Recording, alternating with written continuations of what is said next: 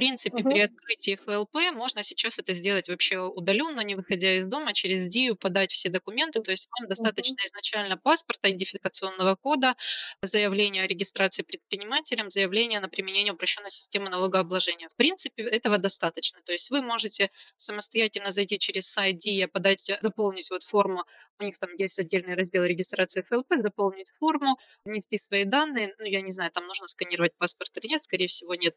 Вот вам нужна будет электронная цифровая подпись, вы ее можете оформить э, онлайн, например, там в приват-банке. Вот, и все, в принципе, там вы подаете эти документы, у вас автоматическая происходит регистрация. Сейчас даже там сделали, что без э, участия именно государственного регистратора. И все, как бы у вас э, процесс регистрации запущен. Там через пару дней вам придет подтверждение, что у вас все зарегистрировало. Вы уже можете себя проверять там в реестрах эм, в, там, в реестре плательщиков единого налога и в реестре физических и юридических лиц. Еще из недостатков о, это то, что там более сложный бухгалтерский учет, самостоятельно вести вы его, ну, скорее всего, не сможете. То есть вам нужно будет привлекать бухгалтера. Плюс вам понадобится еще специальная там бухгалтерская программа, которая вот будет помогать вам вести именно бухгалтерский учет, создавать, там, формировать налоговые статистические отчеты. То есть вам уже Excel здесь бесплатный, который ну, не подойдет. И должны определиться, какая у вас будет система налогообложения, упрощенная или общая.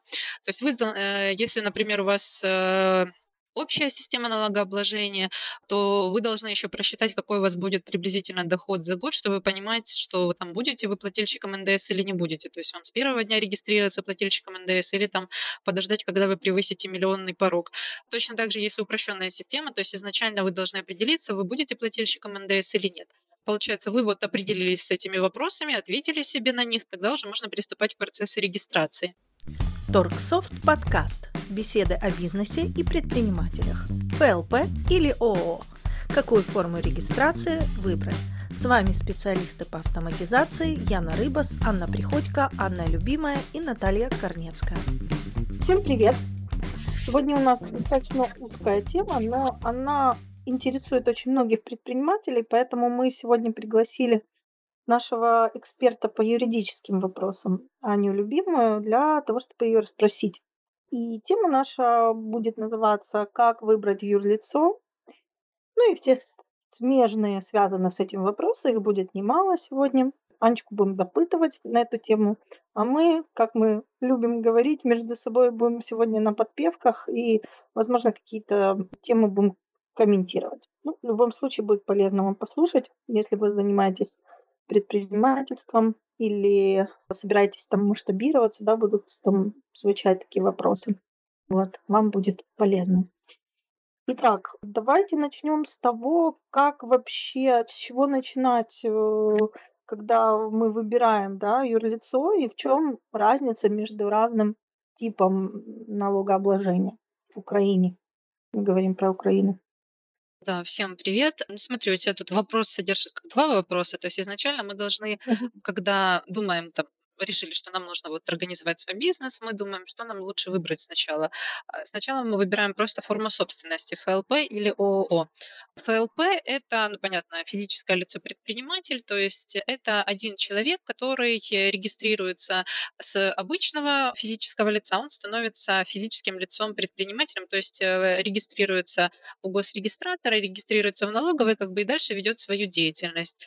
Вот. При регистрации, получается, вот предприниматель, он как бы одно, ну, один человек, одно лицо. Вот если мы думаем, что нам лучше ФЛП или ООО, то нужно для начала определиться, сколько человек будет участвовать в нашем бизнесе и как будут распределяться потом доходы. То есть если мы вот одно единственное, ну, один единственный человек, у нас нет никаких партнеров, мы не собираемся привлекать инвесторов, мы не собираемся в дальнейшем как-то продавать этот бизнес, то есть ну, какой-то у вас там не знаю, личное какое-то дело, там маленькая пекарня, например, то вам не имеет смысла открывать ООО, то есть вам подходит ФЛП. Вот юридическое лицо, например, ООО, ну как, давайте уточним, ООО – это форма собственности, то есть юридическое лицо, оно может быть и ООО, и акционерное общество, и общество с дополнительной ответственностью, то есть э, форм собственности юридических, их э, несколько, там те же там частное предприятие. Это все вот э, обобщенно называется юридическое лицо. А, но сегодня мы будем рассматривать ООО, поскольку это самая распространенная форма собственности. Например, Если вы думаете открывать там ООО или ЧП, то лучше все-таки ООО, потому что ЧП у нас э, законодательно слабо регламентировано а, там в плане а, отчетности, учета и так далее. Поэтому вот выбирая между юридическим лицом, то, скорее всего, вы будете вот регистрироваться ООО. Мы не рассматриваем сегодня акционерные предприятия, там коммерческие и некоммерческие организации, потому что это такие более узконаправленные формы собственности, они не так распространены, у нас не так много компаний, которые продают свои акции, поэтому вот сегодня остановимся на сравнении ФЛП и ООО.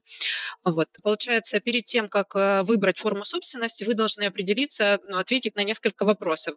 То есть, какой деятельностью вы будете заниматься, есть у вас партнеры или нет, кто будут ваши клиенты, предприятия или население, есть ли в вашей э, вот, э, собственности имущество, которое там, большой стоимости, собираетесь вы привлекать инвесторов в свой бизнес или нет, собираетесь вы в будущем продавать свой бизнес или нет. То есть вот э, определившись с ответами на эти вопросы, вы уже сможете более как-то четче понимать, какая форма собственности вам подходит. Например, если вы будете заниматься казино, там, азартными играми, там, туристическим бизнесом, то вы просто не сможете зарегистрироваться как ФЛП, потому что законодательством запрещено. То есть для некоторых сфер деятельности, видов деятельности, им можно регистрироваться только как юридическое лицо. То есть есть свои ограничения.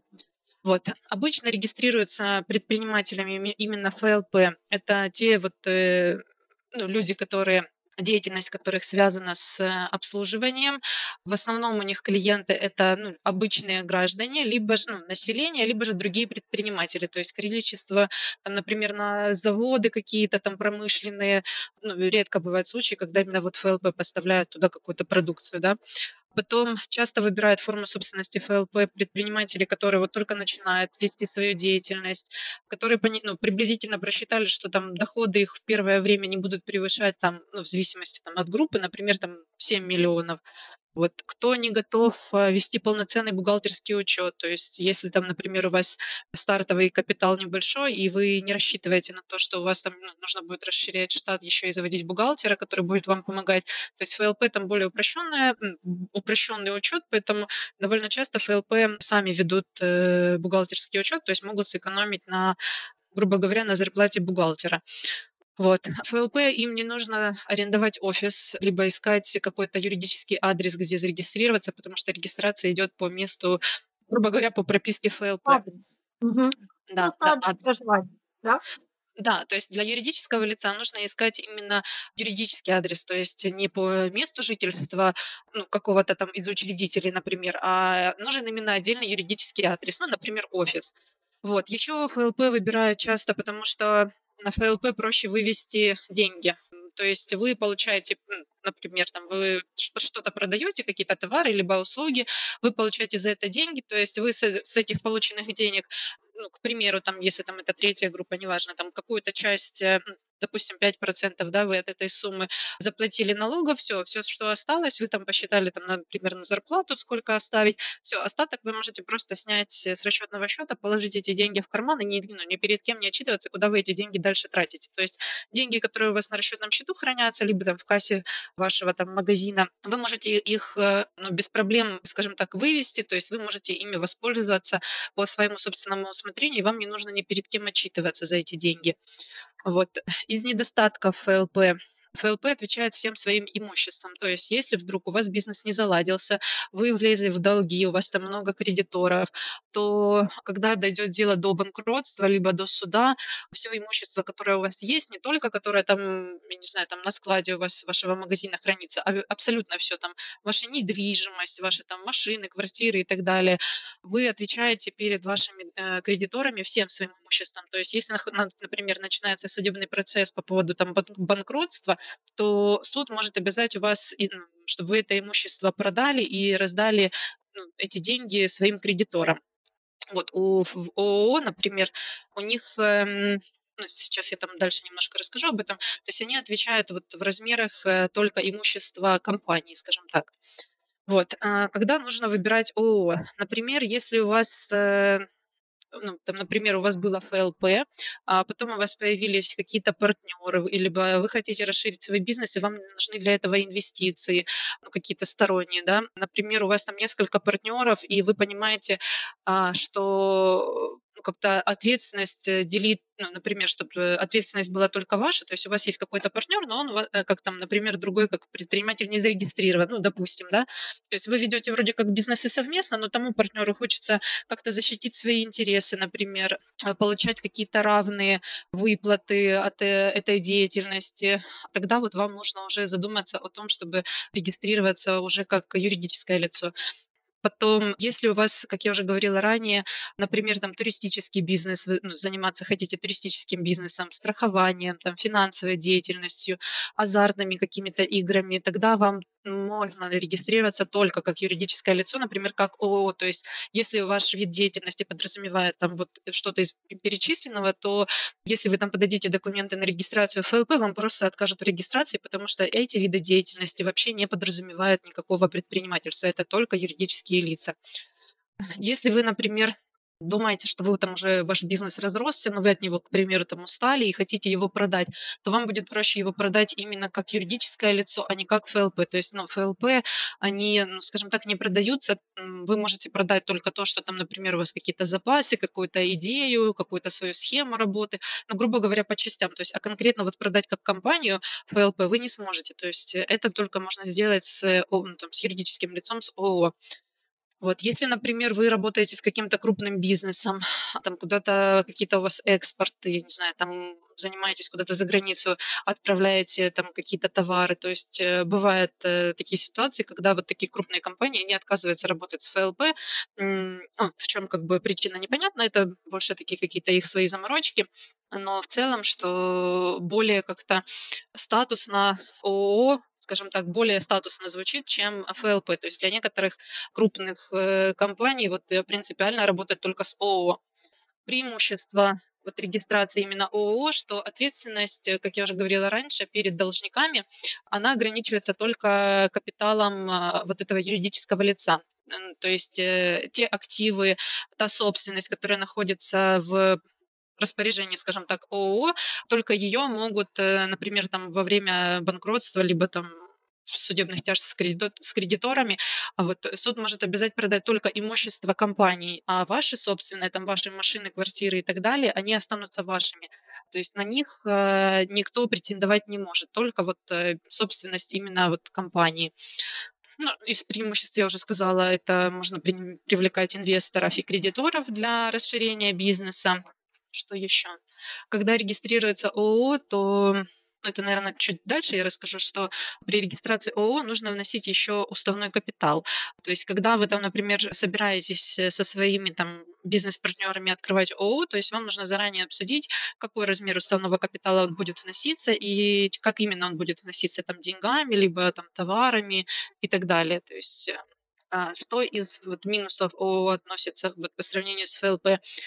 Во-первых, э, зарегистрировать ООО дольше и дороже. То есть если ФЛП вы можете зарегистрировать, грубо говоря, там за два дня, то есть самостоятельно заполнить все документы, подать регистратору, подать в налоговую, в принципе, все там через два дня у вас уже все везде внесены все данные, как бы у вас уже ФЛП открыто, вы можете начинать э, вести свою деятельность. У ООО все намного сложнее. Нужно привлекать юристов или нотариусов. Нужно, ну, нотариуса однозначно вам придется привлечь, потому что без нотариального заверения всех э, вот э, всего пакета документов, которые подаются, как бы у вас регистратор в принципе и не примет ничего. То есть вам нужно будет там протокол общего собрания о том, что вы решили зарегистрировать ООО. Вам это нужно его написать, составить, подписать всеми учредителями, заверить нотариально. Затем нотариус заверяет устав вашего предприятия. Там, ну, в общем, нотариус вам в любом случае пригодится при регистрации ООО, потому что, вот я же говорю, некоторые документы при подаче, они должны быть уже нотариально заверенными. Плюс сам устав, он э, есть двух видов.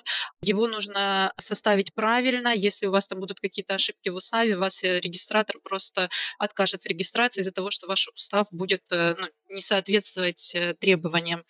Еще из недостатков ООО это то, что там более сложный бухгалтерский учет, самостоятельно вести вы его, ну, скорее всего, не сможете. То есть вам нужно будет привлекать бухгалтера. Плюс вам понадобится еще специальная там бухгалтерская программа, которая вот будет помогать вам вести именно бухгалтерский учет, создавать там формировать налоговые статистические отчеты. То есть вам уже Excel здесь э, бесплатный, который ну, не подойдет.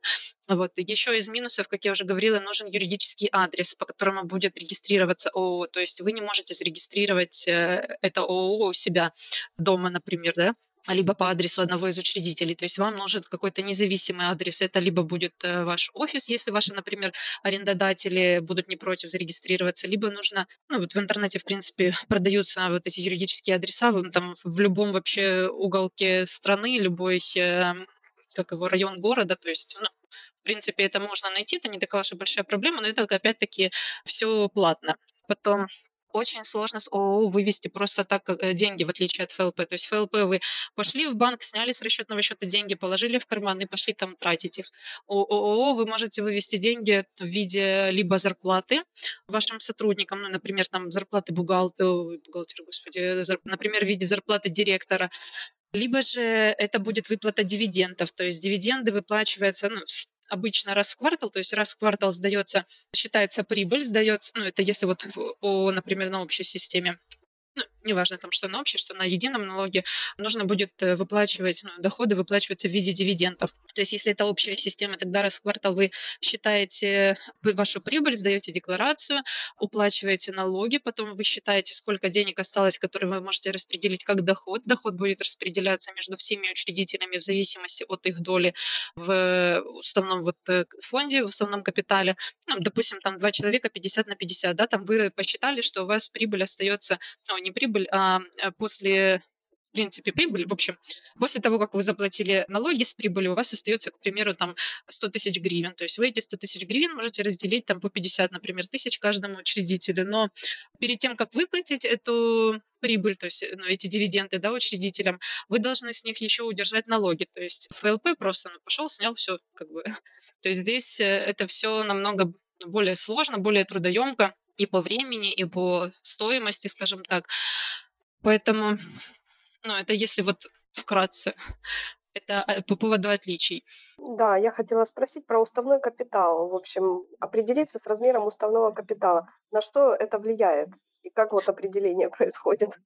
Ну, смотрите, уставной капитал, он э, ну, раньше а, еще года там три назад, э, он был вот законодательно закреплено, что не меньше, там, например, 10 тысяч гривен. Сейчас все эти ограничения убрали, то есть вы можете уставной капитал вплоть там одну гривну зарегистрировать, либо 100 тысяч гривен, либо там 10 миллионов. То есть вы, когда собираетесь своими учредителями вместе, вы решаете, какой размер вашего уставного капитала будет. Я же говорю, вот каких-то минимальных и максимальных значений нет. Уставной капитал можно вносить просто деньгами, можно вносить собственностью, например, если у вас там будет офис, э, будет работать 20 сотрудников, вы можете внести, там, к примеру, там, один учредитель внесет там 5 столов, 5 стульев, 5 компьютеров, второй учредитель внесет тоже 5 столов, 5 стульев, 5 компьютеров, и они решат, что вот э, уставной капитал будет там 50 на 50, да, и, соответственно, выплаты дивидендов потом будут распределяться тоже 50 на 50. На что влияет уставной капитал? Ну, как э, как сказать, для кого-то, например, для кого-то из контрагентов, когда они смотрят на размер вашего основного капитала, они считают, что если, там, например, чем больше размер капитала, тем более статусным и надежным вот выглядит компания, да. На самом деле какой-то статусности, надежности и так далее уставной капитал не дает, потому что капитал может быть, там, например, 100 тысяч гривен, да, уставной, а по факту компания может работать э, в ноль, либо вообще у нее там быть убытки. То есть, ну, на самом деле ни на что не влияет. Просто при внесении капитала, я же говорю, в зависимости от того, сколько капитала вы внесете, он будет зависеть э, размер потом вашей прибыли. То есть если вы договоритесь между всеми участниками, что вы вносите размер уставного капитала в равных долях, например, там 4 участника, да, по 25% каждый внес ну, э, от общего размера капитала, например, там по 25 тысяч гривен каждый внес, все там получилось там сколько, 100 тысяч гривен, и потом а, прибыль будет распределяться по 25% каждому.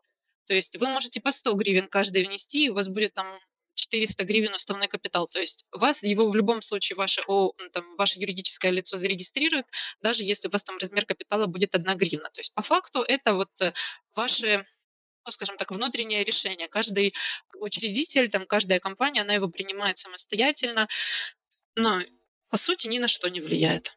Хорошо, ну мы, в принципе, проговорили э, плюсы и минусы насколько легко открыть, ну, то есть очевидно, что как бы тяжелее открыть э, ООО, хотя, ну, там есть свои преимущества.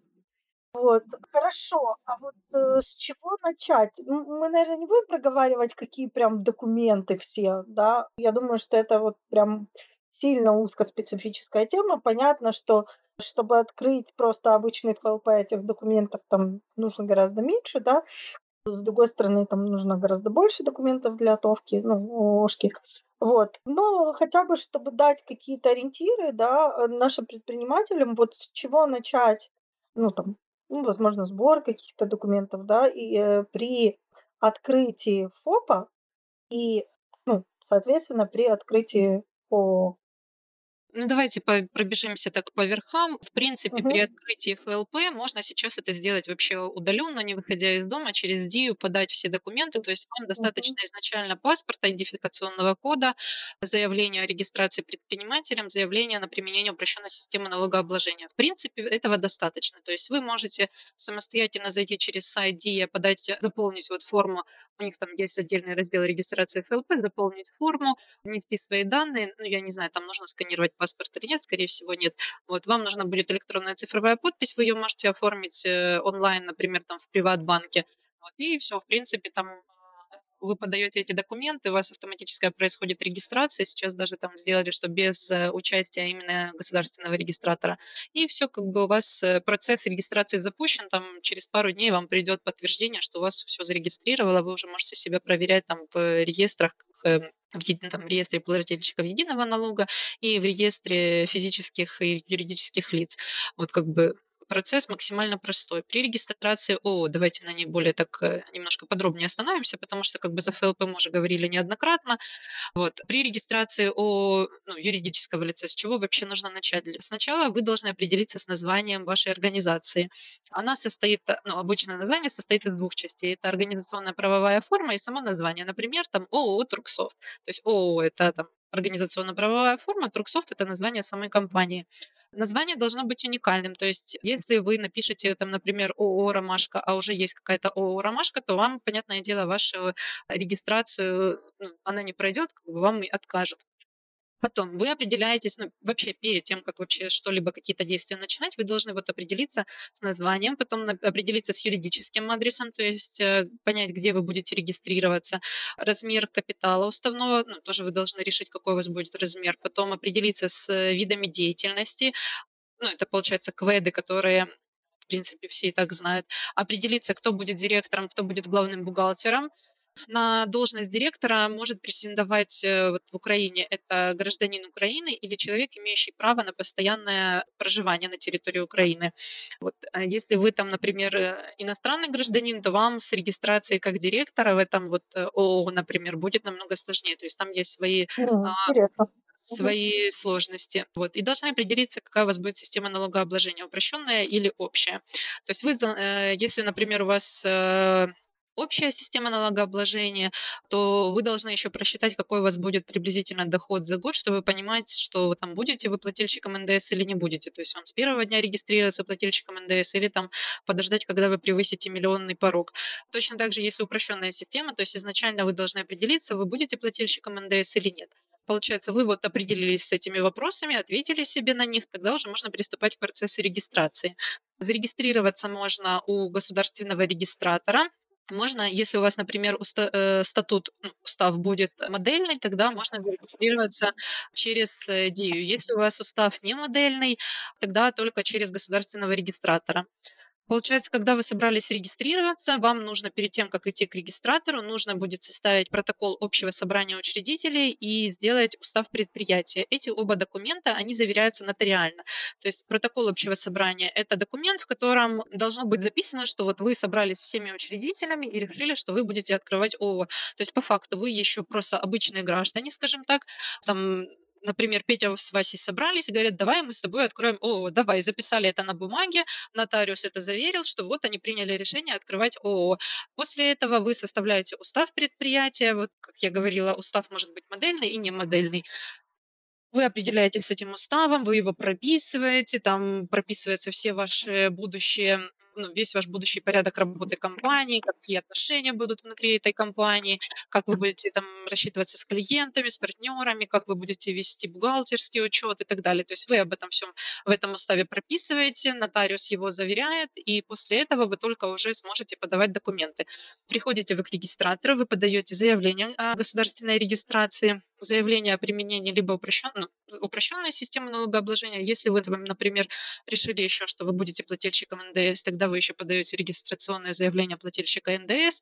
Если вы будете на общей системе налогообложения, тогда вы подаете только, ну, тогда вам не нужно будет подавать никаких дополнительных там заявлений о применении общей системы, то есть она и так автоматически будет к вам применена. Если вы изначально решили, что вы будете плательщиком НДС на общей системе, тогда вы еще подаете заявление о регистрационное заявление плательщика НДС. Потом вы подаете еще протокол общего собрания, устав, ну, который вот вы заверяли у нотариуса, паспорты и идентификационные коды учредителей. Ну, если у вас занимается вашей регистрацией какое-то доверенное лицо, тогда доверенность нотариальная на это лицо и ну, паспорт и код этого лица. А если у вас все составлено правильно, все заполнено правильно, если у вас устав э, написан правильно, составлен, там все нотариально заверено, как должно быть, тогда после подачи документов регистратору в течение 24 часов вас зарегистрируют вот как юрлицо и передадут документы в налоговую для постановки на учет. Вот потом, когда у вас все зарегистрируют, то есть обычно после того, как вы подаете документы, регистратор говорит, там, ну, завтра, там, послезавтра, например, можете там прийти забрать там выписку. То есть вы, получается, ну, либо забираете у регистратора выписку, либо загружаете ее с сайта, и после того, как у вас вот есть выписка из Единого государственного реестра физических и юридических лиц, вот это значит, что вы уже зарегистрированы как юридическое лицо. То есть, ну, грубо говоря, вы уже можете начинать вести деятельность.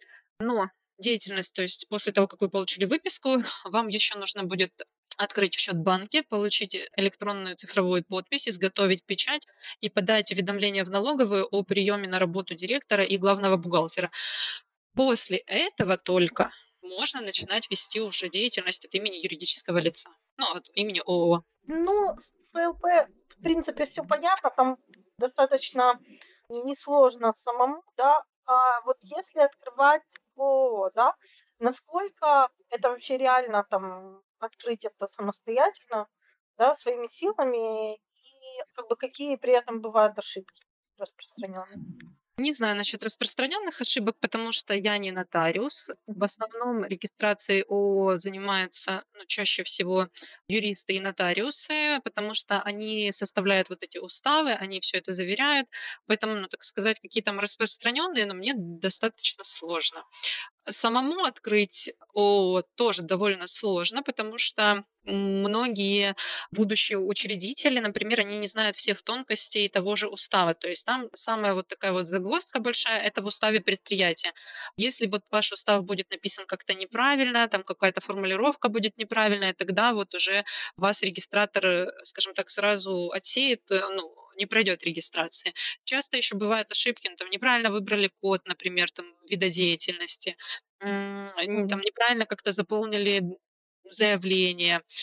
Часто бывает, э, неправильно подали, там, ну, например, заявление заполнили правильно, но бланк заявления старого образца, то есть они меняются там довольно часто, и там из серии поменялась там какая-то одна строчка, одна, одно слово по-другому стало написано, все, уже у вас регистратор не примет, скажет, это бланк старого образца.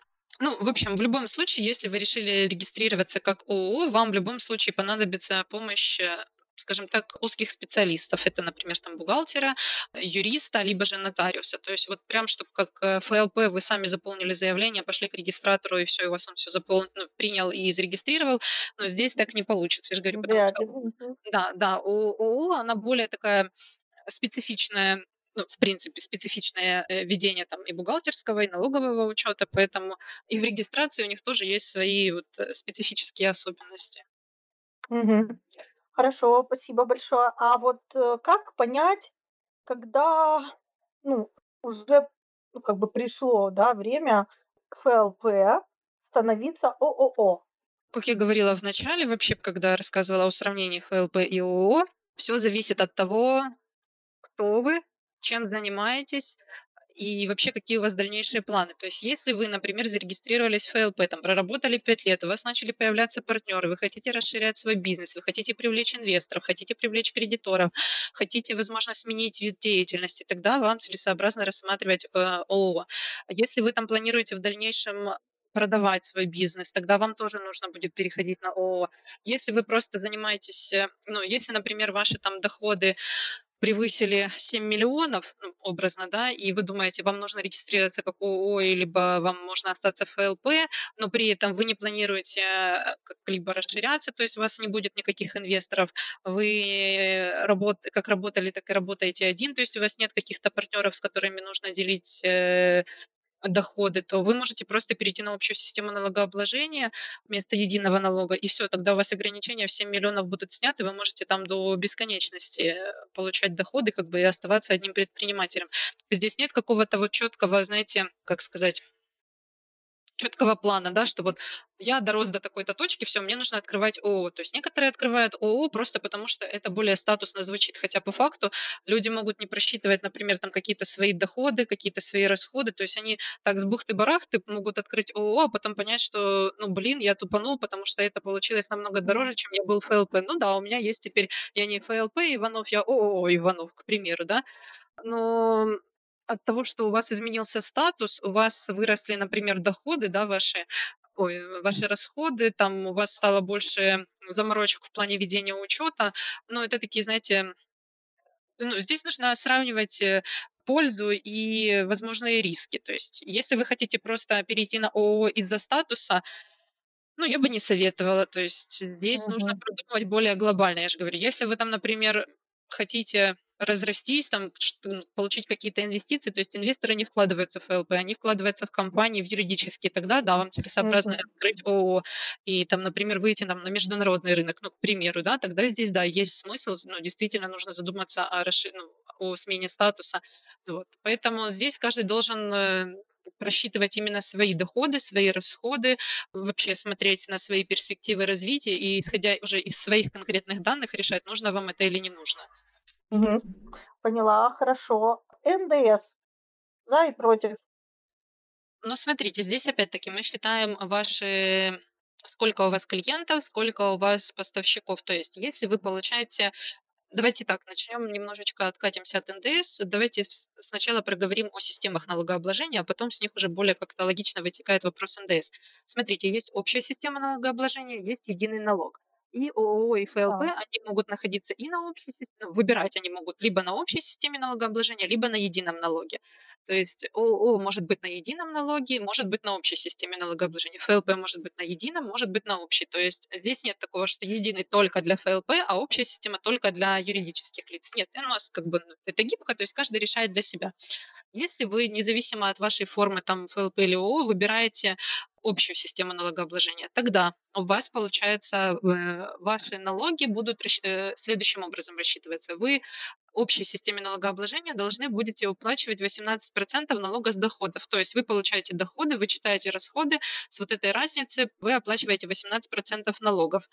Далее, ну, получается, с прибыли вы оплачиваете 18%. Если, например, у вас э, прибыль в итоге там за квартал либо за год получилось, что у вас не было прибыли, либо вы вышли, у ну, у вас был убыток, тогда вы, понятное дело, что там, как говорится, на ноль умножать нельзя, поэтому вы ничего не заплатите налог на прибыль. Если вы, например, на общей системе налогообложения, тогда вы, кроме вот налога на прибыль, вы еще оплачиваете э, 5%, э, с- это налог на дивиденды. То есть вы посчитали прибыль, оплатили с нее налоги, дальше э, вот то, что у вас осталось, вы можете распределить как доходы между учредителями, например, у ООО. Получается, перед тем, как выплатить э, дивиденды учредителям, вы с них оплачиваете 5% это налог на дивиденды и 1,5% военного сбора. Если это ФЛП на общей системе налогообложения, тогда они платят 9%, это налог на дивиденды и 1,5% военного сбора. Потом, если вы на общей системе налогообложения у вас э, доходы за год превысили миллион, то есть там расходы в учет не берутся, только то, что у вас э, оплаты, грубо говоря, да, ваши. Если у вас миллион за год либо за квартал получился доходы, тогда вы должны будете перейти на ну, получить статус плательщика НДС. Если у вас э, доходы меньше миллиона, тогда вы остаетесь неплательщиком НДС. Если вы становитесь плательщиком НДС, тогда вы должны будете оплачивать э, в казну государства, скажем так, эм, вот эти вот 20% НДС. Но там получается как разница, ну, грубо говоря, как и с доходом. То есть вы, например, выставляете счета с НДС и закупаете товар с НДС. То есть ваши обязательства и ваш э, кредит, они, ну, грубо говоря, там, если, например, вы выставили счет на 20 тысяч гривен, да, и вам клиент оплатил, и тому поставщика, например, вы закупили что-то там на 20 тысяч гривен, то у вас сумма НДС от этих 20 тысяч, она друг друга перекрывает, и в итоге получается, что вы государству должны ноль.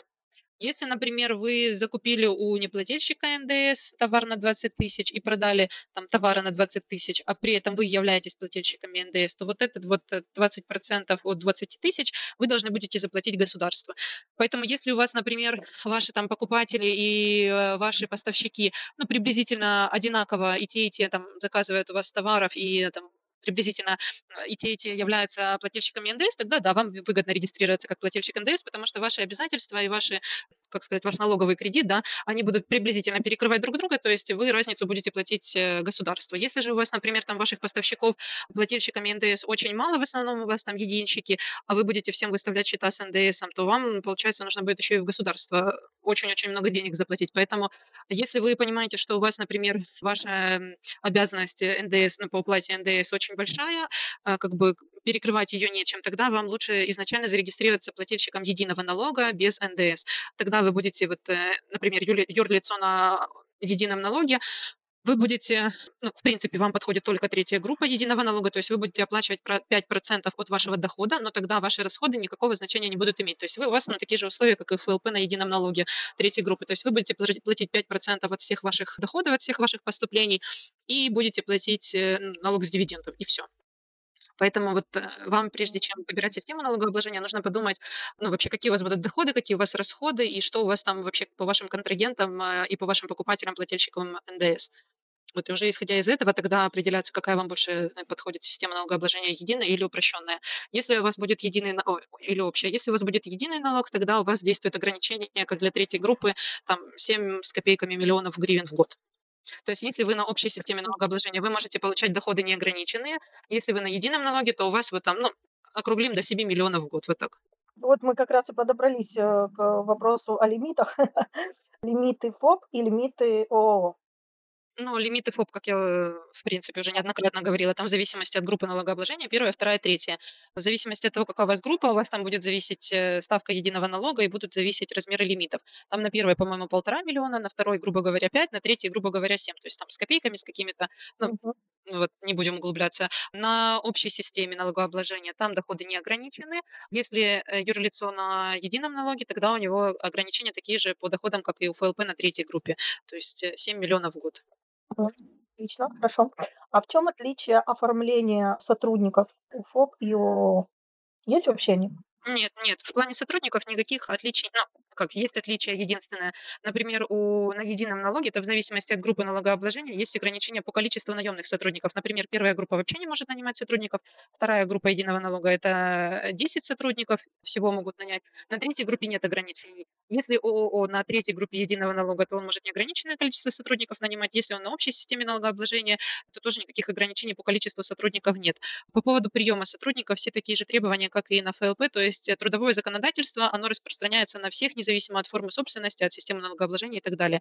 То есть вы должны при приеме на работу уведомить налоговую, заключить трудовой договор с сотрудником, выплачивать официальную зарплату, оплачивать официальные налоги с зарплаты. Ну вот в плане оформления сотрудников вообще никакой разницы. То есть учет кадровый, он одинаковый и у ФЛП, и у юридических лиц. Мгм. Хорошо, спасибо большое. А давай проговорим тогда, если, например, ну, как бы предприниматель был ФОПом, да, а потом он решил перерегистрироваться на ООО, и у него уже есть какое-то количество сотрудников. Какая процедура? Ну, Ты имеешь в виду, если ФЛП решил просто этих сотрудников перевести на ООО? Или как? Да, да. Ну, тогда нужно их уволить с ФЛП и принять на ООО. То есть, э, увольняется, э, с ФЛП, ФЛП закрывается, правильно я говорю? Не обязательно. Ну, как бы, а чё он должен закрываться, если Ну, смотри, это опять-таки каждый решает для себя самостоятельно. Кто-то решает, например, открыть, э, был ФЛП, открывает ООО, да, он может там уволить всех сотрудников, закрыть ФЛ ну, ликвидировать ФЛП, оформить себя директором на ООО и работать дальше как, э, ООО. Можно Мгм. сотрудников, э, ну, я же говорю, здесь очень много таких, знаешь, нюансов, потому что, ну, это как, э, я не знаю, всем сказать, что все должны ходить только в джинсах, вот потому что это правильно. Нет, как бы каждый человек выбирает то, в чём ему удобно. Здесь точно так же. Каждый предприниматель при смене какой-то, ну, для своего бизнеса, он определяет, что будет лучше именно конкретно для его бизнеса. То есть некоторые открывают ООО и даль ну, параллельно работают и ООО, и ФЛП. То есть ФОПом. она а, что? ФОПом, да? То есть директор ООО может быть ФОПом параллельно, правильно? Да, можно и такую схему. То есть законодательство, ну, не запрещает этого делать. То есть вы можете работать, э, у вас может быть просто открыто там, например, 2 ФЛП и, э, еще параллельно открыть ООО. И всё это будет как, э, единая бизнес-модель. Конечно, у нас государство борется с этим, они считают, что это всё там теневые доходы и так далее, но как бы, эта схема есть, она максимально распространенная, и, думаю, с ней бороться будут еще долго. Вот, можно открыть, например, можно просто, например, закрыть ФЛП, открыть ООО и работать как, э, только как ООО. То есть в зависимости от того, какие у вас объемы, какие у вас там доходы вообще, что вы хотите от своего бизнеса, вы уже можете сами решать, как вам удобно. То есть если у вас там, например, вы открываете ООО, это не значит, что вы обязаны закрыть ФЛП. Нет, как бы вы можете дальше работать. То есть один и тот же человек может быть и как, э, ФЛП, и как наемный сотрудник, то есть, например, директором, э, ООО. Опять-таки законодательств законодательство этого делать не запрещает. Поэтому здесь, что вы придумаете, в принципе, большинство схем можно ре реализовать, да, как бы они не запрещены. Вот, если в плане увольнения сотрудников, например, вы открыли ООО и хотите перевести всех сотрудников туда. Смотрите, в зависимости от того, сколько у вас сотрудников, действовать нужно более как-то, скажем так, сдержанно. То есть нельзя, если у вас там, например, 20, э, там 5 сотрудников работает на ФЛП, вы открыли ООО и решили в один день всех сотрудников уволить. То есть у вас сразу придет там, в лучшем случае придет письмо от Гоструда с, э, требованием объяснений, с чего вдруг ФЛП, например, не закрывается, не ликвидируется, с чего вдруг вы так массово всех уволили. То есть если вы хотите вот сделать такой переход, миграцию сотрудников, тогда это нужно делать постепенно. Получается, вы там сотрудников увольняете, ну, по чуть-чуть, да, там в течение полугода, к примеру, и там на ООО принимаете. Опять-таки, если у вас есть, э, наемные сотрудники, например, женщины, которые в отпуске по уходу за ребенком до 3 лет, там, э, в отпуске по беременности и родам, в отпуске по уходу там за ребенком с инвалидностью, то есть вот, э, скажем так, льготные категории сотрудников, вы их не можете уволить, э, вообще ни при каких условиях, да. То есть вы должны будете, вот, ну, скажем так, ждать, когда эти сотрудники выйдут, из такого отпуска, и только потом сможете уволить. А, вот. Даже если вы решили ликвидировать свое ФЛП, ну, вот полностью закрыть, и у вас есть такие сотрудники, тогда вам нужно будет подыскать им новое место работы, дать им компенсацию. И, ну, в общем, это всё не так просто. У нас законодательство, как нас стоит на стороне вот, э, скажем так, льготных сотрудников, они как бы заботятся о них, поэтому если у вас есть такие сотрудники, то проще всего как бы подождать, пока выйдут, э, с отпуска по беременности там и родам, либо там по уходу за ребенком до там до 3 лет и так далее. Мгм. Хорошо, спасибо большое. То есть, в принципе, работать можно и с ФОП, и с ООО, да, одновременно, но как при этом правильно оформить всё, чтобы не нарушать закон? Не, работаю, если вот ООО, работаю параллельно, да, директор ООО, и он же ФЛП.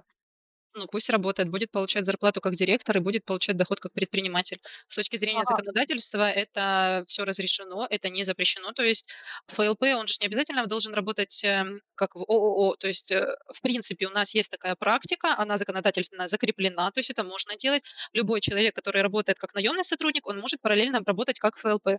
Об этом как бы знают все, это не запрещено, это нормально. С этого года даже сделали, если, например, ФЛП работает как наемный сотрудник официально, ну, к примеру, там ФЛП Иванов.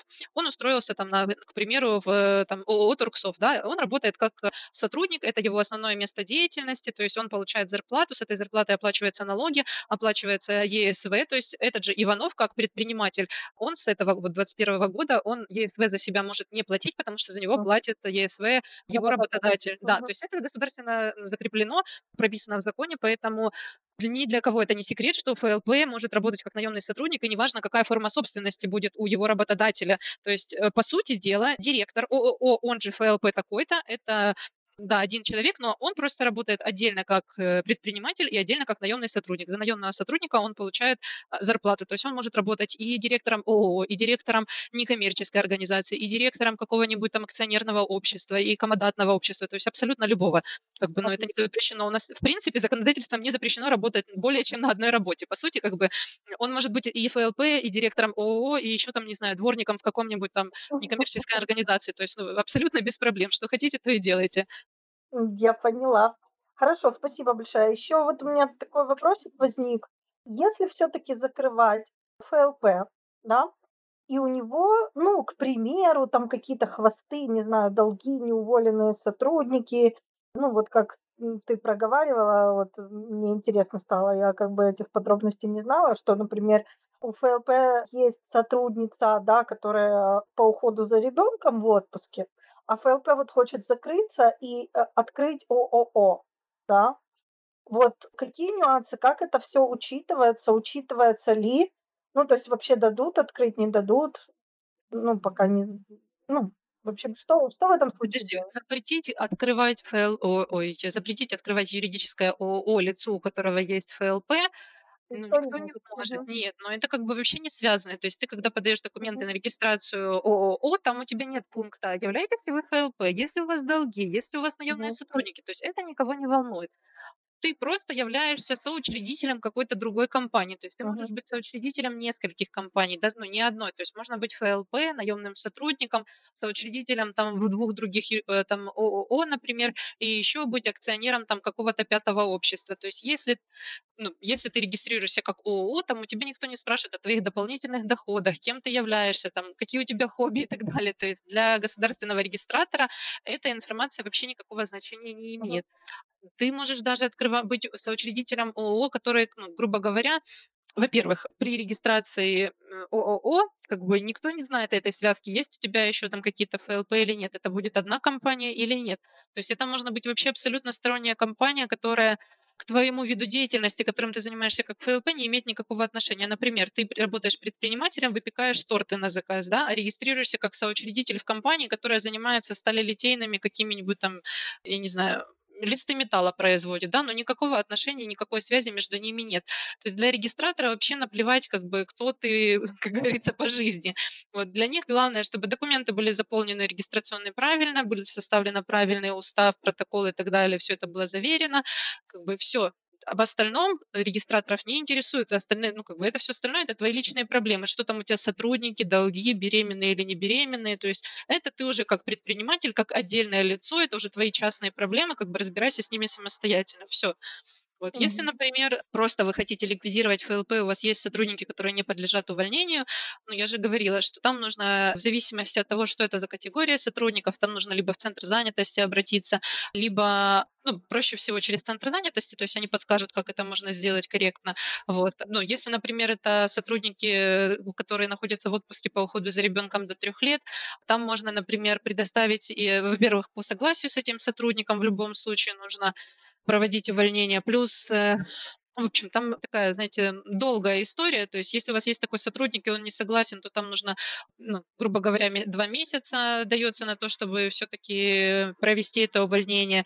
Там нужно выплатить компенсацию такому сотруднику, предоставить, э, альтернативу, ну, скажем так, другую работу, предложить, на которую можно устроиться. Вот если сотрудник все равно отказывается, то там есть 2 месяца на то, чтобы вот это все разрешить. То есть, ну, это вообще абсолютно другая ситуация ну, как бы одна решаемая. Можете там посмотреть, у нас на сайте есть статьи, ну, писали, кстати, об этом. Вот. Но в целом, как бы это решается просто эм, сам процесс ликвидации, если вы не хотите там чтобы потом на вас там в суд подавали ваши сотрудники за то, что там как-то незаконно уволили и так далее, платить потом им компенсации. Поэтому это все возможно, но просто это все будет, э, скажем так, дороже, чем просто уволить сотрудника, который ну, не льготной категории. Вот. И все это будет дольше. Ну, а в целом это все возможно. Реально. Мгм.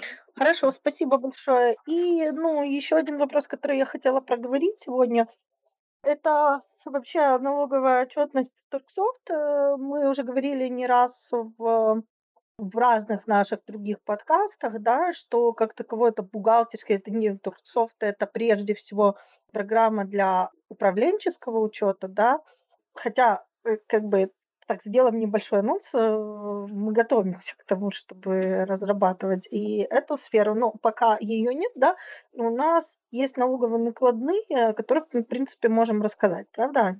Я не знаю, что рассказать, но бухгалтерский учет и управленческий учет, прежде всего, это немножко разные вещи, и Мгм. даже если у вас ООО, все равно управленческий учет нужно вести, потому что управленческий учет, он отражает э, все бизнес-процессы, которые происходят на предприятии, вот как ведется деятельность, э, и он должен быть в любом случае. Из того, что касается торговли и общения с налоговой, э, в Турксофт есть налоговые накладные и корректировочные расчеты к налоговым накладным. Это если произошло изменение цены или возврат товара. Налоговые накладные могут быть сформированы абсолютно по любой реализации на выбор пользователя. То есть не автоматом они формируются, то есть на, вс- на все продажи, а то только на те, которые выберет пользователь. Они формируются четко в соответствии с требованиями налоговой, экспортируются в программы МИДОК, Артзвит э, легко, просто и быстро. А, еще забыла, у нас еще есть сводная налоговая накладная. Это когда несколько реализаций можно в одну налоговую. Мгм. Отлично, спасибо большое. Ну, собственно, видите, как у нас как-то так получилось, всё очень компактно. Мы за час управились. Если у нас осталось по этой теме, я просто не знаю, может, я некомпетентна. Если у нас осталось по этой теме какие-то незакрытые вопросы, что можно было бы проговорить, давайте проговорим. Ань, как ты считаешь? Мы хорошо осветили? Нормально. Нормально. Мне мне добавить нечего. Я устала говорить, да. Да, целый час. Ну, тогда я думаю, что можно на сейчас, да, считать, э, тему исчерпанной. А, вот опять-таки хочу напомнить, если у вас, наших слушателей, остались какие-то вопросы, вы можете их задавать в комментарии, к подкасту, который вы видите, мы стараемся отвечать. Вот, можно нам писать в разные мессенджеры, везде, где мы есть.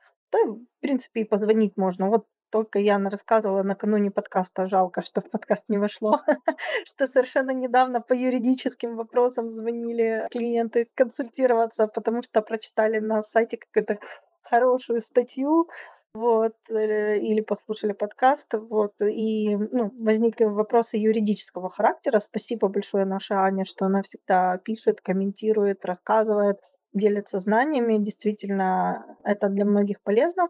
Вот. Насколько мы можем, хотя это не совсем наш профиль, наш профиль автоматизация бизнеса, вот, но мы стараемся отвечать на многие наболевшие юридические, бухгалтерские, в данном случае, вопросы наших предпринимателей. Очень много хороших, полезных статей есть э, на сайте в разделе «Новости. Юридическая консультация». Мы стараемся их выпускать регулярно. Их там уже много, вы можете зайти и почитать то, что вам будет интересно. Вот, ну и слушайте наши подкасты, спрашивайте, задавайте ваши вопросы, мы будем рады с вами пообщаться всегда.